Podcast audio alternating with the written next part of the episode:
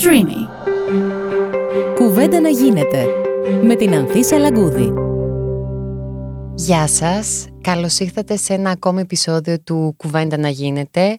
Σήμερα η κουβέντα ίσως ε, είναι λίγο πιο διαφορετική, πιο σκληρή, πιο βαριά, ε, γιατί θα έχει ως επίκεντρο τον ε, πόλεμο που μένεται στη Λόριδα της Γάζας και της γεωπολιτικής εξέλιξης στην ευρύτερη περιοχή της Μέσης Ανατολής. Και θέλω σε αυτό το σημείο να καλωσορίσω τον καλεσμένο μου που θα μας βοηθήσει σε αυτή τη συζήτηση. Έχω μαζί μου τον κύριο Άγγελο Συρίγο, είναι καθηγητής Διεθνούς Δικαίου και Εξωτερικής Πολιτικής στο Πάντιο Πανεπιστήμιο, έχει διατελέσει πρώην υφυπουργός Παιδείας και Θρησκευμάτων και είναι και βουλευτής της Νέας Δημοκρατίας.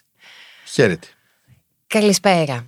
Θα ήθελα να ξεκινήσω κάπως αλλιώς, αλλά δυστυχώς επειδή μιλάμε για έναν πόλεμο και επειδή τα νεότερα δεδομένα βρίσκεται και ο Πρωθυπουργός στην διάσκεψη στο Παρίσι για την παροχή ανθρωπιστικής βοήθειας για τους αμάχους στη Λωρίδα της Γάζας και επειδή Βρισκόμαστε στο δεύτερο μήνα του πολέμου. Μιλάμε για 11.000 ε, σχεδόν νεκρούς.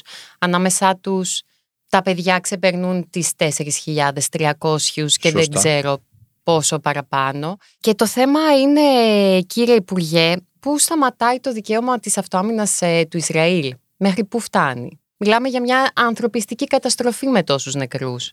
Ναι. Είναι από αυτά τα πράγματα, ξέρετε, που δεν μπαίνουν εύκολα στο ζύγι. Δηλαδή, σας δώσω παραδείγματα. Είναι έγκλημα πολέμου να χρησιμοποιείς αμάχους ως ασπίδα για να προστατεύεσαι. Τι γίνεται όμως άμα χρησιμοποιείς αμάχους ω ασπίδα για να προστατεύεσαι; Μπορεί ο άλλος να σε χτυπήσει ή όχι; Θεωρητικώ όχι. Εάν σε χτυπήσει, διαπράττει και αυτό έγκλημα πολέμου, η απάντηση είναι ναι. Η Χαμάς χρησιμοποιεί νοσοκομεία, έχει βάλει τα στρατηγία της από ό,τι φαίνεται κάτω από νοσοκομεία ή από σχολεία. Αυτό είναι έγκλημα πολέμου από πλευράς Χαμάς; Είναι το να χτυπήσεις ένα νοσοκομείο το οποίο βρίσκεται πάνω από το στρατηγείο της Χαμάς είναι έγκλημα πολέμου; Είναι εάν δεν έχεις ενημερώσει να φύγουν από μέσα οι ασθενείς.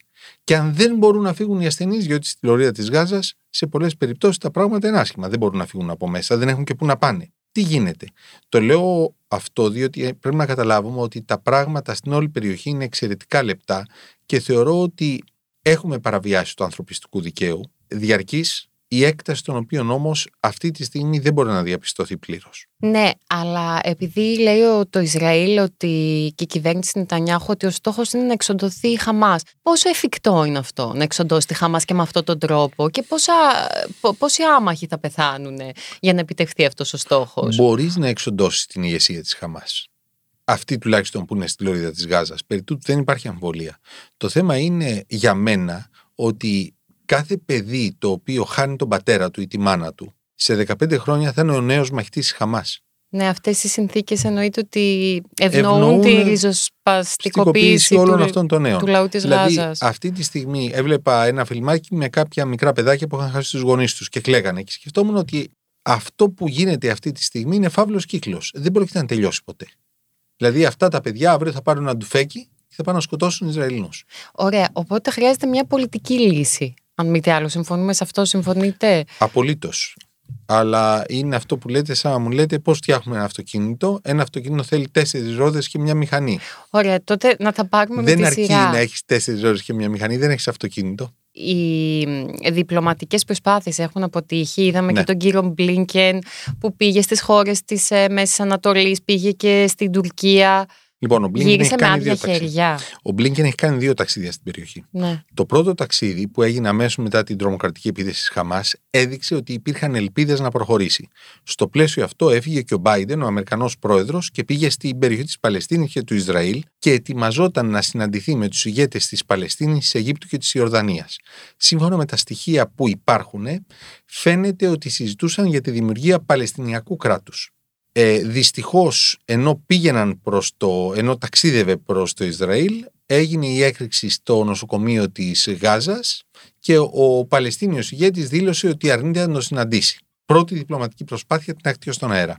Δεν ήταν τυχαίο, φαντάζομαι αυτό. Ήτανε; Δεν το ξέρουμε. Δεν το Μπορεί ξέρουμε. να ήταν. Δηλαδή, διάβασα και την έρευνα που έκανε και το BBC και η New York Times, οι οποίοι ξεκίνησαν αρχικώς λέγοντας ότι η βόμβα δεν είναι του Ισραήλ, είναι μιας ακραίας οργάνωσης που λέγεται Τζιχάντ. Μετά το αλλάξανε και είπανε δεν μπορούμε να ξέρουμε ποιος έριξε τη βόμβα. Μπορεί να ήταν και ένα τυχαίο γεγονός. Μην ξεχνάμε ότι υπάρχουν πολλοί και από τις δύο πλευρές οι οποίοι δεν θέλουν να βρεθεί λύση. Δηλαδή, η Χαμάς δεν θέλει να αναγνωρίσει το Ισραήλ και υπάρχουν κάποιοι ακραίοι μέσα στο Ισραήλ οι οποίοι δεν θέλουν το Παλαιστινιακό κράτος. Άρα, η πρώτη διπλωματική προσπάθεια απέτυχε. Ο Μπλίνκεν προχώρησε σε μια δεύτερη διπλωματική προσπάθεια, η οποία μάλιστα περιείχε και το στοιχείο της εκπλήξεως. Δηλαδή, στα καλά καθούμενα, χωρίς να το ξέρουμε, επισκέφτηκε τον Παλαιστίνιο ηγέτη, τον Αμπάς, στην Δυτική Όχθη, επισκέφτηκε τον Κύπριο πρόεδρο, τον Χριστοδουλίδη και επισκέφτηκε το Ιράκ, χωρίς να έχουν προγραμματιστεί αυτά, χωρίς να έχουν ανακοινωθεί. Όλα αυτά δείχνουν ότι υπάρχει μια κινητικότητα η οποία πιθανόν σχετίζεται με ανθρωπιστικούς διαδρόμους, ανθρωπιστικά σχέδια, κάτι τέτοιο. Αλλά δεν έδειξε να παράγει αποτελέσματα μέχρι στιγμής η όλη προσπάθεια. Γύρισε άρα με άδεια χέρια, Ναι. λέτε. Από την άλλη μεριά, οι Αμερικανοί, που θεωρώ ότι είναι οι μόνοι που έχουν δει πολύ σοβαρά τις ακραίες διαστάσεις που μπορεί να πάρει αυτό το φαινόμενο, βρίσκονται στην περιοχή και στρατιωτικά. Έχουν στείλει δύο αεροπλανοφόρα, Μμμ. συνοδευόμενα από μεγάλη δύναμη πυρός και έκαναν και κάτι ενδιαφέρον προχθές.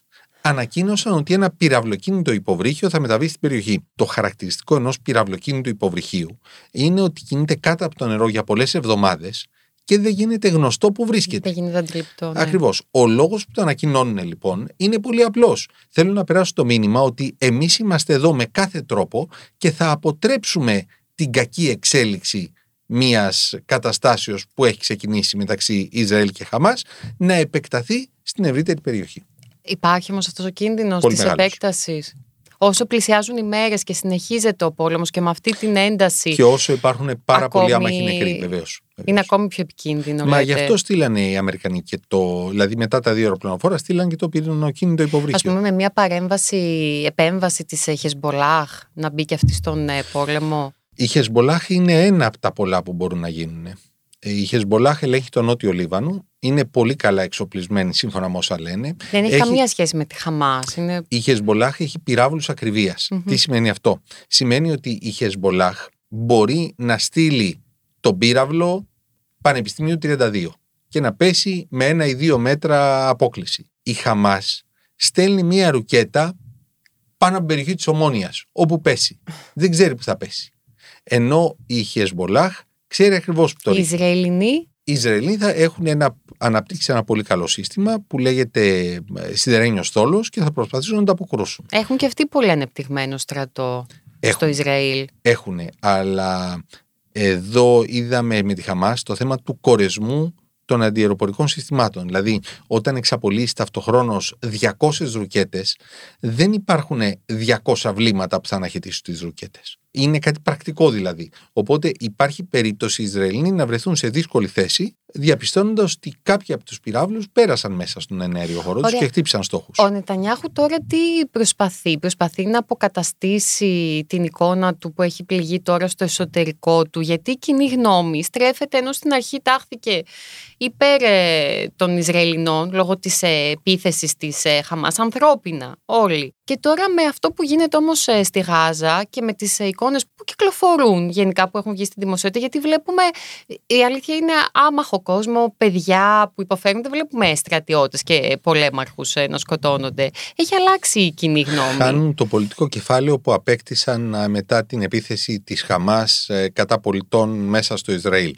Από εκεί και πέρα όμως, άμα θέλουμε να δούμε τη μεγάλη εικόνα, Μμμ. η μεγάλη εικόνα είναι ότι το Ισραήλ αυτή τη στιγμή, ο Νετανιάχου, γιατί για τον Νετανιάχου μιλάμε, ο Νετανιάχου αντιμετωπίζει ένα πρόβλημα εσωτερικό συνεχίσεως της παρουσίας του στην Πρωθυπουργία, το οποίο τίθεται να αμφιβόλο, ένα. Δεύτερον, ιστεροφημίας του, διότι θα κατηγορηθεί ότι επί Πρωθυπουργίας του έγινε αυτό το τεράστιο σφάλμα και δεν εντοπίστηκε η Χαμάς με αποτέλεσμα το θάνατο 1.400 Ισραηλινών. Και το τρίτο στοιχείο είναι πόλεμος. Αυτή τη στιγμή καλείται να πάρει αποφάσεις εν καιρό πολέμου. Σε όλα αυτά θα πρέπει να προσθέσουμε ότι υπάρχουν 340.000 έφεδροι οι οποίοι παρατήσαν τις δουλειές τους, παρατήσαν τις οικογένειές τους και έχουν πάει να πολεμήσουν. Εάν δεν πολεμήσουν αυτοί οι άνθρωποι, εκ των πραγμάτων μπαίνει πάνω στο τραπέζι το ερωτηματικό γιατί μας καλέσατε; Μμμ. Άρα είναι ένας Και λίγο... υπάρχουν και οι όμοιροι από την άλλη πλευρά. Υπάρχουν και πολλοί όμοιροι. Είναι ένα θέμα αυτό με τους ομήρους. ε, Τεράστιο. Το Ισραήλ εδώ και πάρα πολλά χρόνια έχει δύο αρχές. Κανένας πίσω, κανένας μόνος του. Δηλαδή, ό,τι και να συμβεί, δεν θα αφήσουμε κανένα πίσω.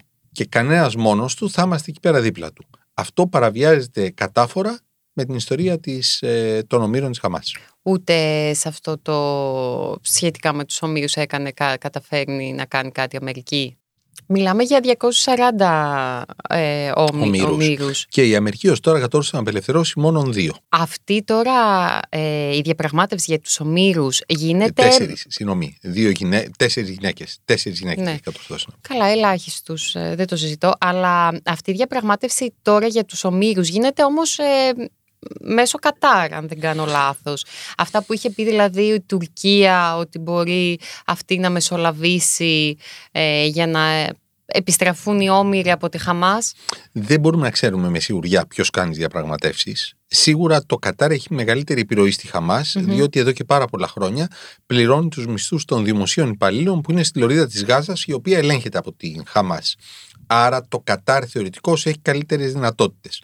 Παρεμβαίνει σίγουρα και η Αίγυπτος ως η κυρίαρχη η ηγέτιδα αραβική δύναμη στην περιοχή, αλλά λεπτομέρειες πολλές δεν, δεν έχουμε και δεν θα έχουμε. Από πού χρηματοδοτείται η Χαμάς, άρα; Από το Κατάρ σε πολύ μεγάλο βαθμό, ναι. αλλά και από άλλα αραβικά κράτη. Υπάρχει μια ιδιόρυθμη κατάσταση. Τους Παλαιστινίους στην πραγματικότητα δεν τους θέλει κανένας. Όταν το 1971 είχαν, βρίσκονταν σε μεγάλους αριθμούς στην Ιορδανία, το Σεπτέμβριο του 1971 ο πατέρας του Αμπτάλα, του σημερινού μονάρχη της Ιορδανίας, ο Χουσέιν, διέταξε τη σφαγή τους. Ήταν ο περίφημος Μαύρος Σεπτέμβρης του 1971.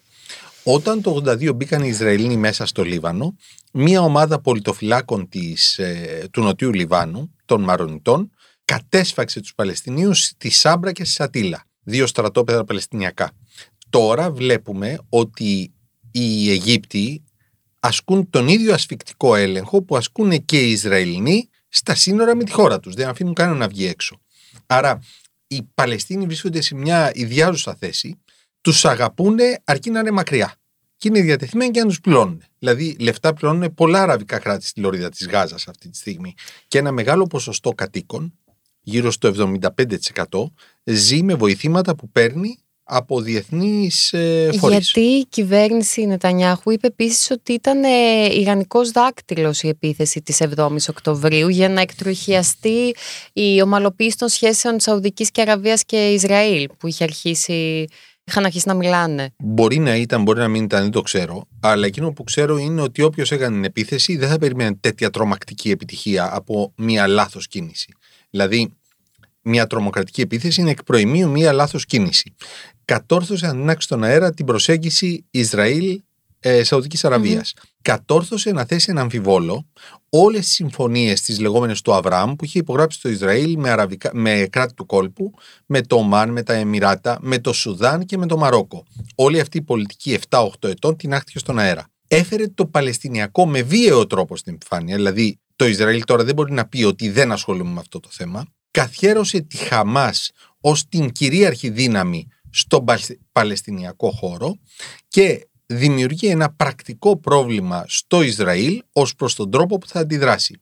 Διότι μέχρι προσφάτως η εικόνα του Ισραήλ που ήθελε να χρησιμοποιεί ήταν η εικόνα του τρελού σκύλου, the mad dog όπως λέγεται στα αγγλικά. Δηλαδή, άστον αυτόν, μην τον αγγίζεις, διότι θα σου συμπεριφερθεί όπως ο τρελός σκύλος. Το, το, το Ισραήλ δηλαδή. Το Ισραήλ. Αυτό. Ναι. Το μικρό όμως σκυλί, το οποίο είναι το πιο καυγατζίδικο από όλα, το πιο επιθετικό από όλα. Λέμε λόγω έκταση ναι. μικρό. Ναι. Οπότε η λογική ήταν δεν πολύ αγγίζουμε το Ισραήλ γιατί δεν ξέρουμε τις ακραίες αντιδράσεις του. Τώρα η Χαμά χτυπάει το Ισραήλ, ξέροντας ότι το Ισραήλ θα θελήσει να αντιδράσει ακραία, αλλά ξέρει ταυτοχρόνως ότι θα είναι εξαιρετικά δύσκολο να αντιδράσει ακραία, διότι θα πρέπει να δράσει μέσα σε πυκνοκατοικημένες πόλεις. Και ό,τι χειρότερο για ένα στρατό είναι να πολεμά μέσα σε πυρηνοκατοικημένε πόλεις. Μάλιστα. Επειδή αναφέραμε πριν ε, την Τουρκία, να πάω λίγο και στην Τουρκία και στα δικά μας, γιατί τον έχει πιάσει πάλι ένα παροξισμό τον Ερντογάν, έχει αλλάξει εντελώς πάλι την, ε, ε, την πολιτική του που έχει κάνει αυτή την επιθετική ρητορική εναντίον της δύσης. Ναι. Αυτό πιστεύω θα επηρεάσει και εμάς; Λοιπόν, ας δούμε πρώτα απ' όλα για ποιο λόγο το κάνει ο Ερντογάν. Ο Ερντογάν διαπιστώνει ότι αυτή τη στιγμή υπάρχει ένα μεγάλο κενό στον Ισλαμικό κόσμο. Στο Σουνιτικό Ισλάμ, γιατί το Σιητικό Ισλάμ είναι δύο στο χώρο του Ισλάμ, οι Σουνίτες και Σιήτες. Επικεφαλής των Σιητών είναι το Ιράν. Το Σουνιτικό Ισλάμ, που Σουνίτες είναι οι Τούρκοι, είναι οι, οι Αιγύπτιοι, είναι οι Σαουδάραβες, αυτή τη στιγμή δεν έχει κάποιον επικεφαλής ο οποίος... Ως θρησκευτικός ηγέτης δηλαδή. Ως ηγέτης. Ως ηγέτης, όχι ως θρησκευτικός, ως πολιτικός ηγέτης του Ισλάμ. Θεωρεί λοιπόν ότι υπάρχει ένα κενό η Σαουδική Αραβία εκφύσεως δεν βγαίνει προς τα έξω να μιλήσει για αυτά τα θέματα. Ο Αιγύπτιος πρόεδρος φοβάται να θίξει αυτά τα θέματα διότι φοβάται τι συνέπειες θα έχει αυτό για την εσωτερική συνοχή της χώρας του. Σου λέει ο Ερντογάν, λοιπόν, θα βγω εγώ και θα μιλήσω για λογαριασμό όλων των Σουνιτών όλου του κόσμου. Θα γίνω ο πολιτικός τους ηγέτης. Γι' αυτό το κάνει. Ο Ερντογάν γιατί δεν φοβάται. Δηλαδή η οικονομία τώρα παραπέει της Τουρκίας ε, περιμένει και τα F-16. Αυτός γιατί δεν φοβάται, γιατί βγαίνει έτσι; Σωστή παρατήρηση. Ο Ερντογάν έχει ως πρότυπό του το Κατάρ. Okay. Το Κατάρ σου λέει για πώς κατορθώνει και έχει τη μεγαλύτερη ε, στρατιωτική βάση των Αμερικανών στη Μέση Ανατολή, ταυτοχρόνως χρηματοδοτεί τη Χαμάς, τον εχθρό την τρομοκρατική είναι οργάνωση. Είναι όμω μια πολύ πλούσια χώρα το Κατάρ. Είναι πολύ πλούσια χώρα. Το ότι είσαι πλούσια χώρα δεν σημαίνει ότι μπορείς να χρηματοδοτήσεις τρομοκρατικές οργανώσεις. Όχι, φυσικά. Απλά το λέω σε αντίθεση με την Τουρκία που η οικονομία της πνέει τα λύστη αυτή τη στιγμή. Και είναι και μέλος του ΝΑΤΟ, ενώ το Κατάρ δεν είναι ναι, μέλος του ΝΑΤΟ. και αυτό. Και επίσης έχει άριστες σχέσεις με τους Ταλιμπάν στο Αφγανιστάν, το mm. Κατάρ. Οπότε σου λέει η Τουρκία, γιατί το Κατάρ και όχι εγώ; Ωραίο σκέψη, αλλά δεν είναι έτσι τα πράγματα. Το Κατάρ είναι μια πολύ πλούσια χώρα, όπως είπατε, που βγάζει τα λεφτάκια της και βάζει και στην άκρη. Το Κατάρ δεν είναι μέλος του ΝΑΤΟ και δεν είναι μέλος της Δυτικής Συμμαχίας εν γέννη. Η Τουρκία είναι μέλος του ΝΑΤΟ, θέλει να ενταχθεί στην Ευρωπαϊκή Ένωση, τέλος πάντων έτσι μας λέει, και είναι μέλος της Δυτικής Συμμαχίας από το 1952 και μετά. Άρα δεν είναι οι ίδιοι όροι. Ο Ερντογάν όμως έχει ως πρότυπο το Κατάρ. Αυτό είναι το ένα θέμα. Το άλλο θέμα. Ο Ερντογάν αντιλαμβάνεται ότι λόγω της ισχυρής γεωπολιτικής θέσεως της χώρας του δεν θέλει κανένας να τον πιέσει να φύγει από τη Δυτική Συμμαχία. Οπότε σου λέει: Έχω περιθώριο να το τραβήξω στα άκρα. Και το τραβάει στα άκρα. Έχει περιθώριο να το τραβήξει στα άκρα. Δηλαδή τώρα θα παζαρεύει ό,τι θέλει με τα μερική και θα κερδίσει, πιστεύετε; Ε, ο Μπλίνκεν στην ανακοίνωση που έβγαλε για το ότι συζήτησε με τον Τούρκο πρόεδρο είπε ότι, συγγνώμη, δεν συναντήθηκε με τον Τούρκο πρόεδρο, συναντήθηκε με τον Χακάν Φιντάν, με, τον, Υπουργό Εξωτερικών. Ναι. Στη συζήτηση που είχε με τον Χακάν Φιντάν, είπε ότι εμείς συζητήσαμε για το τι γίνεται με το Ισραήλ και τη Χαμάς, ένα, και δύο, τι θα κάνουμε με την κύρωση συμφωνίας εντάξεως Σουηδίας στο ΝΑΤΟ. Άρα, βασικό θέμα για το ΝΑΤΟ και για την Αμερική είναι η κύρωση συμφωνίας εντάξεως Σουηδίας. Εάν το κάνει η Τουρκία, η Δύση είναι διατεθειμένη να καταπιεί πολλές από τις ιδιαιτερότητες της Τουρκίας. Ε, θα βάλει όρους και προποθέσει όμως και η Τουρκία. Αυτό δεν παζαρεύεται. Ναι, θα προσπαθήσει να βάλει, αλλά ζητάει F-16. Και η συμπεριφορά που έχει επιδείξει τον τελευταίο καιρό δεν δείχνει ότι το πρόγραμμα των F-16 θα περάσει από, την ε, Αμερικανικό, από το Αμερικανικό Κοινοβούλιο. Η Τουρκία, από την άλλη μεριά, δεν αντιλαμβάνεται πώς δεν ελέγχεις ένα κοινοβουλευτικό όργανο. Γιατί σου λέει ο Ερντογάν, εγώ έχω όλους τους βουλευτές δικούς μου, θα περάσω ό,τι θέλω. Δεν έχω πρόβλημα. Εσείς γιατί δεν το κάνετε; Ε, τόσα χρόνια δεν πιστεύω ότι δεν το έχει καταλάβει. Το πιστεύουν αυτό. Εγώ θα σας πω κάτι που έχω Πώς διαπιστώσει. γίνεται; Εγώ θα σας πω κάτι που έχω διαπιστώσει. Όταν μιλάμε με τους Τούρκους για το Κυπριακό, οι Τούρκοι μιλάνε για το Κυπριακό ως αν να μην υπάρχουν Τουρκοκύπροι. Γιατί, διότι θεωρούν δεδομένο θα τους πούν κάνε αυτό και θα το κάνουν. Απευθύνονται και σε εμάς ως αν να μην υπάρχει Κυπριακή Δημοκρατία. Και θεωρούν πως ό,τι πούμε εμείς με τους Τούρκους οι ηγέτες της Κυπριακής Δημοκρατίας θα το αποδεχθούν αυτομάτως. Αυτό δεν ισχύει όμως. Είναι εξαιρετικά δύσκολο για τους Τούρκους να το αντιληφθούν αυτό το πράγμα. Εμείς τώρα όμως για τις ελληνοτουρκικές σχέσεις θα έχει επιπτώσεις αυτή η αλλαγή του Ερντογάν. Έχουμε και στις 7 Δεκεμβρίου υπάρχει σύνοδος η συνάντηση, κορυφής, ναι, η Σύνοδος Κορυφής. Ε, η εκτίμησή μου είναι ότι δεν θα υπάρχει πρόβλημα Σύνοδο Κορυφής. Ούτως ή άλλως άμα το δούμε τυπικά το πρόβλημα μεταξύ Ισραήλ και Χαμάς δεν εμπλέκεται στις ελληνοτουρκικές σχέσεις. Είναι κάτι άσχετο. Εμπλέκεται όμως το ότι η Τουρκία ενδιαφέρεται να έχει καλές σχέσεις με τη Δύση και ένα τμήμα των καλών σχέσεων με τη Δύση είμαστε κι εμείς. Οπότε σε αυτή τη φάση η εκτίμησή μου ότι θα συνεχίσει. Θα συνεχίσουν οι καλές σχέσεις δηλαδή. Θα συνεχίσουν οι συζητήσεις. Οι συζητήσεις. Γιατί κάπως ε, είχαν ομα, ομαλοποιηθεί τα πράγματα το προηγούμενο διάστημα. Όχι αλλά ιδιαίτερος. ο- παραβιάσεις δεν είχαν σταματήσει. Αυτό, αυτό δεν είναι Αυτό εξομάλυνση. έλεγε και ο, και- και ο κύριος Γεραπετρίτης έλεγε ότι είχαν κάπως ομαλοποιηθεί. Να διευκρινίσω κάτι. Σαφώς από τον Μάρτιο και μετά μέχρι τώρα έχουν γίνει σε διάστημα 6 μηνών ε, 12 ή 14 παραβιάσεις. Το νούμερο ακούγεται αστείο. Αλλά αυτή είναι η κανονικότητα. Δεν είναι η κανονικότητα που μας είχαν συνηθίσει οι Τούρκοι να παραβιάζουν κάθε μέρα 5-6 φορές τον ένα αέριο χώρο του Αιγαίου. Αυτό που ζούμε τώρα είναι η κανονικότητα. Κανονικότητα για, για ποιον; Για οποιοδήποτε φυσιολογικό κράτος Α, στον εντάξει. κόσμο. Ναι. ναι, αλλά εμείς έχουμε γείτονες τους Τούρκους, οι οποίοι εντάξει. δεν συμπεριφέρονται τελείως κανονικά. Το ξέρω, και αλλά- ο Ερντο- ο Ερντογάν ως σύμμαχος δεν συμπεριφέρεται Θέλω να και πω τελείως δηλαδή, δεν θα κανονικά. χαρώ πάρα πολύ για την αποκατάσταση της κανονικότητας. ΟΚ. Ναι, είναι σαν να έχω ε, το γείτονα, ο οποίος κάθε φορά να πηδάει την, μπο- την ε, μάντρα της αυλής μου και να κυκλοφορεί μέσα στην αυλή μου. Ε, δεν θα χαρώ πάρα πολύ που έπαψε να το κάνει αυτό το πράγμα. Έπρεπε να πάψει να το κάνει αυτό το πράγμα. Σίγουρα, αλλά α, εσείς πιστεύετε δεν θα έχει επιπτώσεις δηλαδή στις ελληνοτουρκικές δεν το ξέρω τι θα σχέσεις; γίνει μετά το, τη συνάντηση κορυφής, διότι ο Ερντογάν έχει και εσωτερικές εκλογές, δημοτικές εκλογές τον Μάρτιο μήνα. Θέλει να τις κερδίσει, θέλει να κερδίσει κυρίως στην Κωνσταντινούπολη. Και αυτή τη στιγμή έχει έναν ηγέτη της αντιπολιτεύσεως, ο οποίος είναι καινούριος, έχει κάνει κάποιες δηλώσεις εναντίον της Χαμάς. Πιθανότατα ο Ερντογάν να τα εκμεταλλευτεί αυτά τα πράγματα και να το τραβήξει στα άκρα και σε σχέση με την Ελλάδα, διότι ξέρει ότι κερδίζει Στο εσωτερικό πόντους του. στο εσωτερικό του. Εκτός από το σοκ που προκαλεί, ε, προκαλούν οι απώλειες ε, τόσων ε, ανθρώπων, δεν θα έχουμε και ένα σοκ έτσι, στην παγκόσμια οικονομία αν συνεχιστεί αυτός ο πόλεμος και αν πάρει προεκτάσεις και επεκταθεί. Ίσως. Ίσως δεν είναι σίγουρο. Όχι. Θα σας πω για ποιο λόγο. Ούτε το Ισραήλ ούτε η Παλαιστίνη είναι χώρες που έχουν κυρίαρχη εμπορική θέση στο παγκόσμιο σύστημα. Δεν είναι Ουκρανία. Μμμ. Στην Ουκρανία άρχισε ο πόλεμος και αυτομάτως τελείωσε το 80% της παγκόσμιας παραγωγής ηλιελαίου. Είναι μέρος της εφοδιαστικής Συνεχίζεται, αλυσίδας. ακριβώς, Ναι. συνεχίζεται ο πόλεμος και σου λέει από τη Ρωσία δεν μπορούμε να πάρουμε πλέον λιπάσματα, φόσφορο που θέλουμε για τα λιπάσματα, που αντιστοιχεί στο 90% των παγκόσμιων αναγκών. Από Ρωσία και από Ουκρανία δεν μπορούμε να πάρουμε σιτάρι που αντιστοιχεί στο 80%. Και η Αίγυπτος εμφανίζεται να λιμοκτονεί λόγω του ότι δεν παίρνει σιτάρι από αυτές τις χώρες. Ούτε το Ισραήλ, ούτε η Παλαιστίνη έχουν αυτό το χαρακτηριστικό. Επομένως, σε αυτή τη φάση δεν δείχνει να επηρεάζεται το σύστημα. Τώρα, αν Ε, επεκταθεί όμως Η και δε τιμή μπει... του πετρελαίου Ναι. έχει πέσει και 2% τις τελευταίες μέρες. Αν όμως επεκταθεί και μπει και η Τεχεράνη και κλείσει και τα στενά του Ορμούζ, από εκεί δεν θα υπάρξει πρόβλημα. Εάν μπει η Τεχεράνη, έχουμε όλες τις προϋποθέσεις να πάμε σίγουρα σε περιφερειακό πόλεμο και ίσως και σε παγκόσμιο πόλεμο. Σε παγκόσμιο; Ναι, ε, συμβατικό, όχι με πυρηνικά όπλα, αλλά σε παγκόσμιο πόλεμο. Διότι η Τεχεράνη, το Ιράν αυτή τη στιγμή, προμηθεύει με πετρέλαιο την Κίνα και την ε, Ρωσία. Ε, δεν πρόκειται να μείνουν αδιάφορες σε ένα τέτοιο ενδεχόμενο.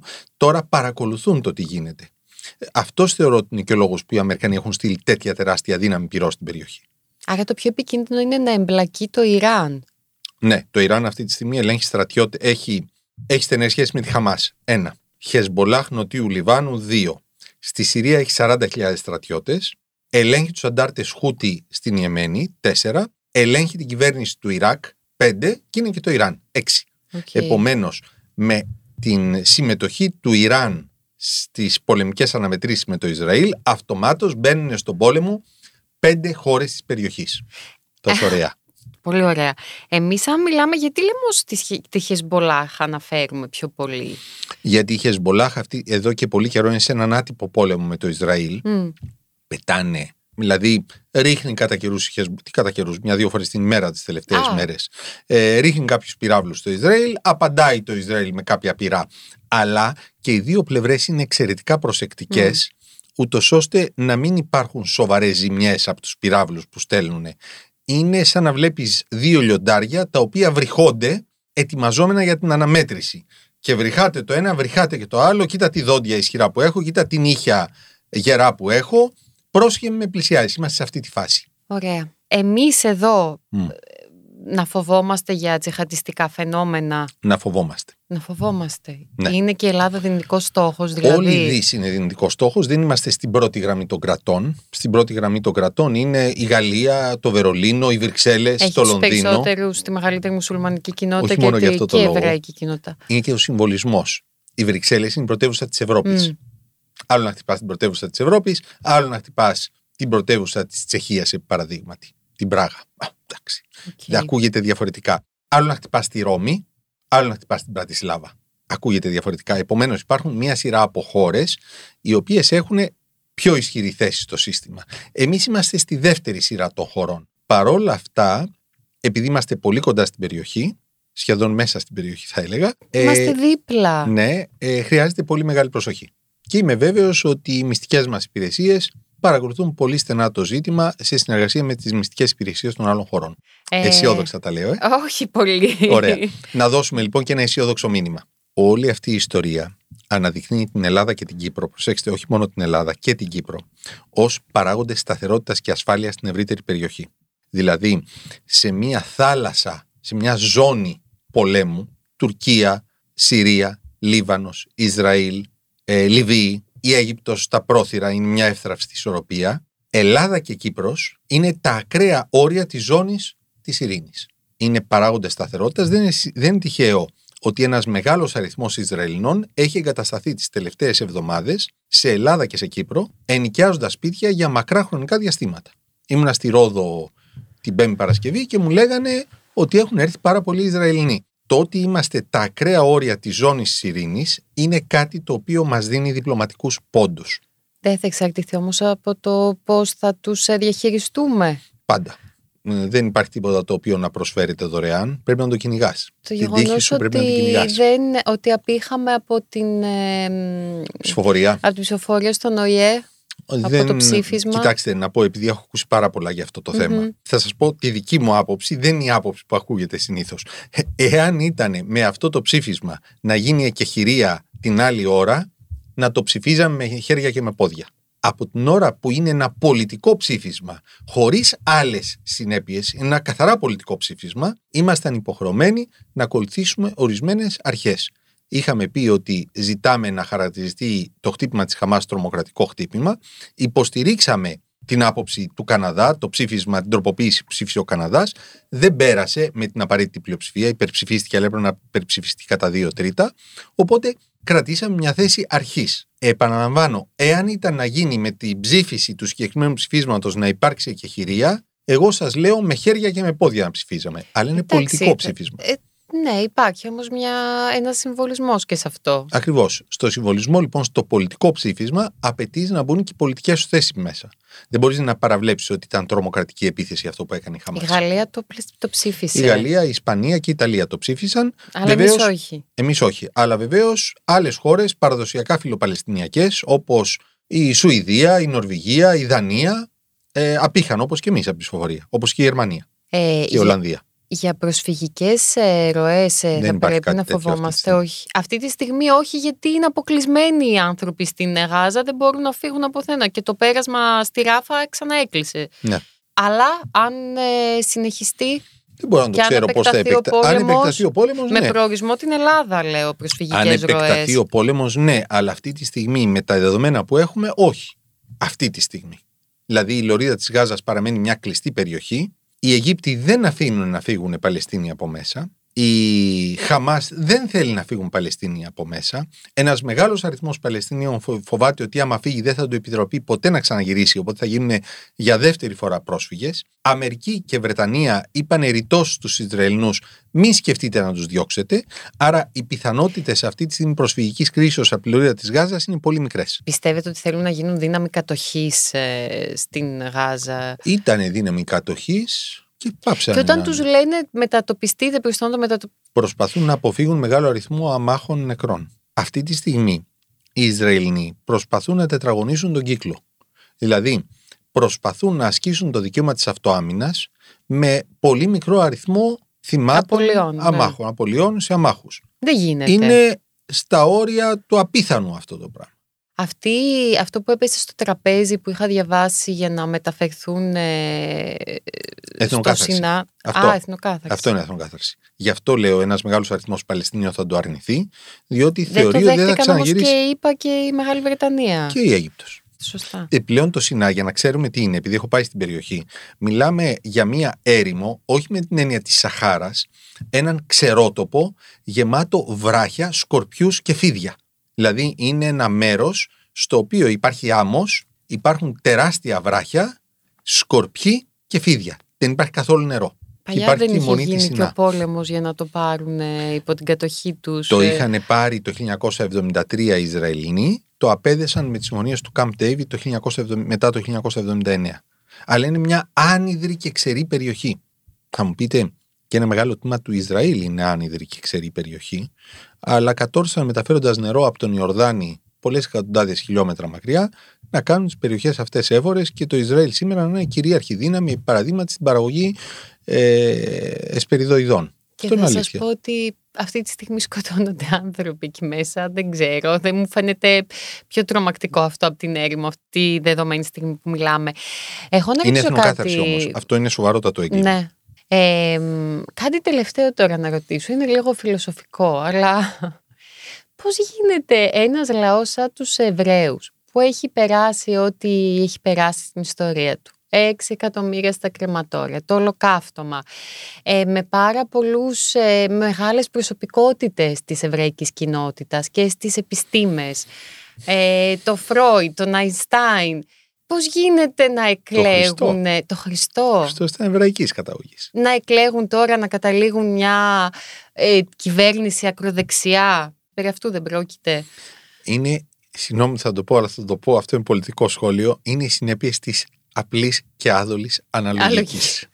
Έχουμε ένα σύστημα στο οποίο στο Ισραήλ κάποιος με 0,8-0,9% βγάζει βουλευτή στην Ισραηλινή Βουλή. Για να το πάρουμε στα δικά μας δεδομένα, φανταστείτε ακραίους ε, εθνικιστές, ε, ε, ε, ακραίους θρησκευόμενους, ακραίους μαρξιστές, οι οποίοι με ένα ποσοστό, εμάς θα ήταν λιγότερο ποσοστό, γιατί έχουμε 300 βουλευτές, όχι 140 που έχει Το η- Ισραήλ. το Ισραήλ, θα έβγαινε με ένα ποσοστό 0,5-0,6% θα έβγαζε βουλευτή στην Ελληνική Βουλή. Και για να κάνεις κυβέρνηση θα πρέπει να συνοηθείς με όλους αυτούς τους ακραίους τύπους. Και θα ερχόταν ο άλλος και θα επέβαλε την ατζέντα του. Ναι, ε, εντάξει και η αριστερά λίγο έχει πεθάνει στην, α, στο, στο Ισραήλ. Όχι. Ε, όχι. Όχι. Απλώς τα δύο κυρίαρχα κόμματα, το δεξιό Λικούντ και το αριστερό εργατικό κόμμα, είναι κυρίαρχα και μεγάλα κόμματα, αλλά χρειάζονται τη βοήθεια των άλλων για να κυβερνήσουν. Λόγω της απλής και άδολης αναλογικής. Αυτό να το έχουμε υπόψη μας. Ε, εγώ θεωρώ ότι από όλη αυτή την ιστορία πρέπει να βγάλουμε δύο συμπεράσματα για μας. Μμμ. Το ένα είναι ότι. Όχι για την απλή αναλογική φαντάζομαι. Το ένα είναι για την απλή αναλογική.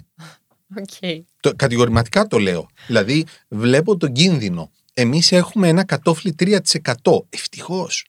Σκεφτείτε να έβγαινε ο κάθε επικραμένο να έμπαινε μέσα στη Βουλή. Και το δεύτερο είναι ο εθνικός διχασμός ε, στο Ισραήλ. Τις τελευταίες 39 εβδομάδες πριν την επίθεση της Χαμάς, υπήρχε μια τρομερή εσωτερική αναταραχή. Οφειλόταν στην απόφαση της κυβερνήσεως Νετανιάχου να περιορίσει τη δυνατότητα του ανωτάτου δικαστηρίου να χρησιμοποιεί ένα κριτήριο, το κριτήριο της αναλογικότητας στι αποφάσει του. Δηλαδή, έλεγε το δικαστήριο, πήγαν να κρίνουν μια απόφαση και έλεγε ότι αυτό που ζητάτε δεν είναι αναλογικό με αυτό που θέλετε. Έβγαλε μια απόφαση λοιπόν η Ισραηλινή Βουλή και είπε ότι το κριτήριο της αναλογικότητας δεν μπορεί να λαμβάνεται υπόψη από το δικαστήριο. Αυτό ξεσήκωσε τη μισή Ισραηλινή κοινωνία. Διότι σου λέει παρεμβαίνει στην ανεξάρτητη δικαιοσύνη. Μμ. Έχουμε τρία διαφορετικά τα δυτικά συστήματα στα οποία ανήκει το Ισραήλ βασίζονται στη διάκριση των εξουσιών. Μία από τις εξουσίες είναι η δικαστική, μία η άλλη είναι νομοθετική και η τρίτη εκτελεστική. Εσύ έρχεσαι ως νομοθετική και εκτελεστική εξουσία να επιβάλλεις τους όρους στην, νομοθε... στην δικαστική εξουσία. Είχε ξεσηκωθεί το Ισραήλ και είχαν διαχωριστεί στα δύο ο απόλυτος διχασμός της κοινωνίας. Ο απόλυτος διχασμός της κοινωνίας οδήγησε στην πιο ισχυρή μυστική αστυνομία στον κόσμο, τη Μοσάντ, Τη Μοσάντ. και έναν από τους πιο ισχυρούς στρατούς στον κόσμο να μην λειτουργήσουν. είναι κάτι αντίστοιχο με αυτό που πάθαμε εμείς. Γι' αυτό πιστεύετε ότι 100%. έγινε. Ο κοινωνικός Για- διχασμός η και αναταραχή διαλύση- μέσα στο, Ναι. στο Ε, κράτος. Ένα από τα πράγματα που μου αρέσουν όταν μιλάω για τη μικρασιατική καταστροφή είναι ένα που είχε γράψει ένας ε, δημοσιογράφος Έλληνας ότι η μικρασια- στη μικρασιατική καταστροφή η Ελλάδα δεν έχασε από την Άγκυρα αλλά από την Αθήνα. Μμ. από τον εσωτερικό διχασμό. Βλέπουμε τις συνέπειες του εσωτερικού διχασμού σε βασικούς πυλώνες του Ισραηλινού κράτους. Μια δημοκρατική κοινωνία δεν μπορεί να αντέξει ένα κοινωνικό διχασμό. Αυτά. Πιστεύετε τώρα θα βρεθεί πλήση. Μμμ, δεν θέλω να μπαίνω στη λογική που έλεγε ο Τσόρτσιλ. Ο Τσόρτσιλ έλεγε το να κάνεις προβλέψεις είναι το πιο εύκολο πράγμα στον κόσμο. Το δύσκολο είναι να εξηγείς για ποιο λόγο απέτυχες τις προβλέψεις σου.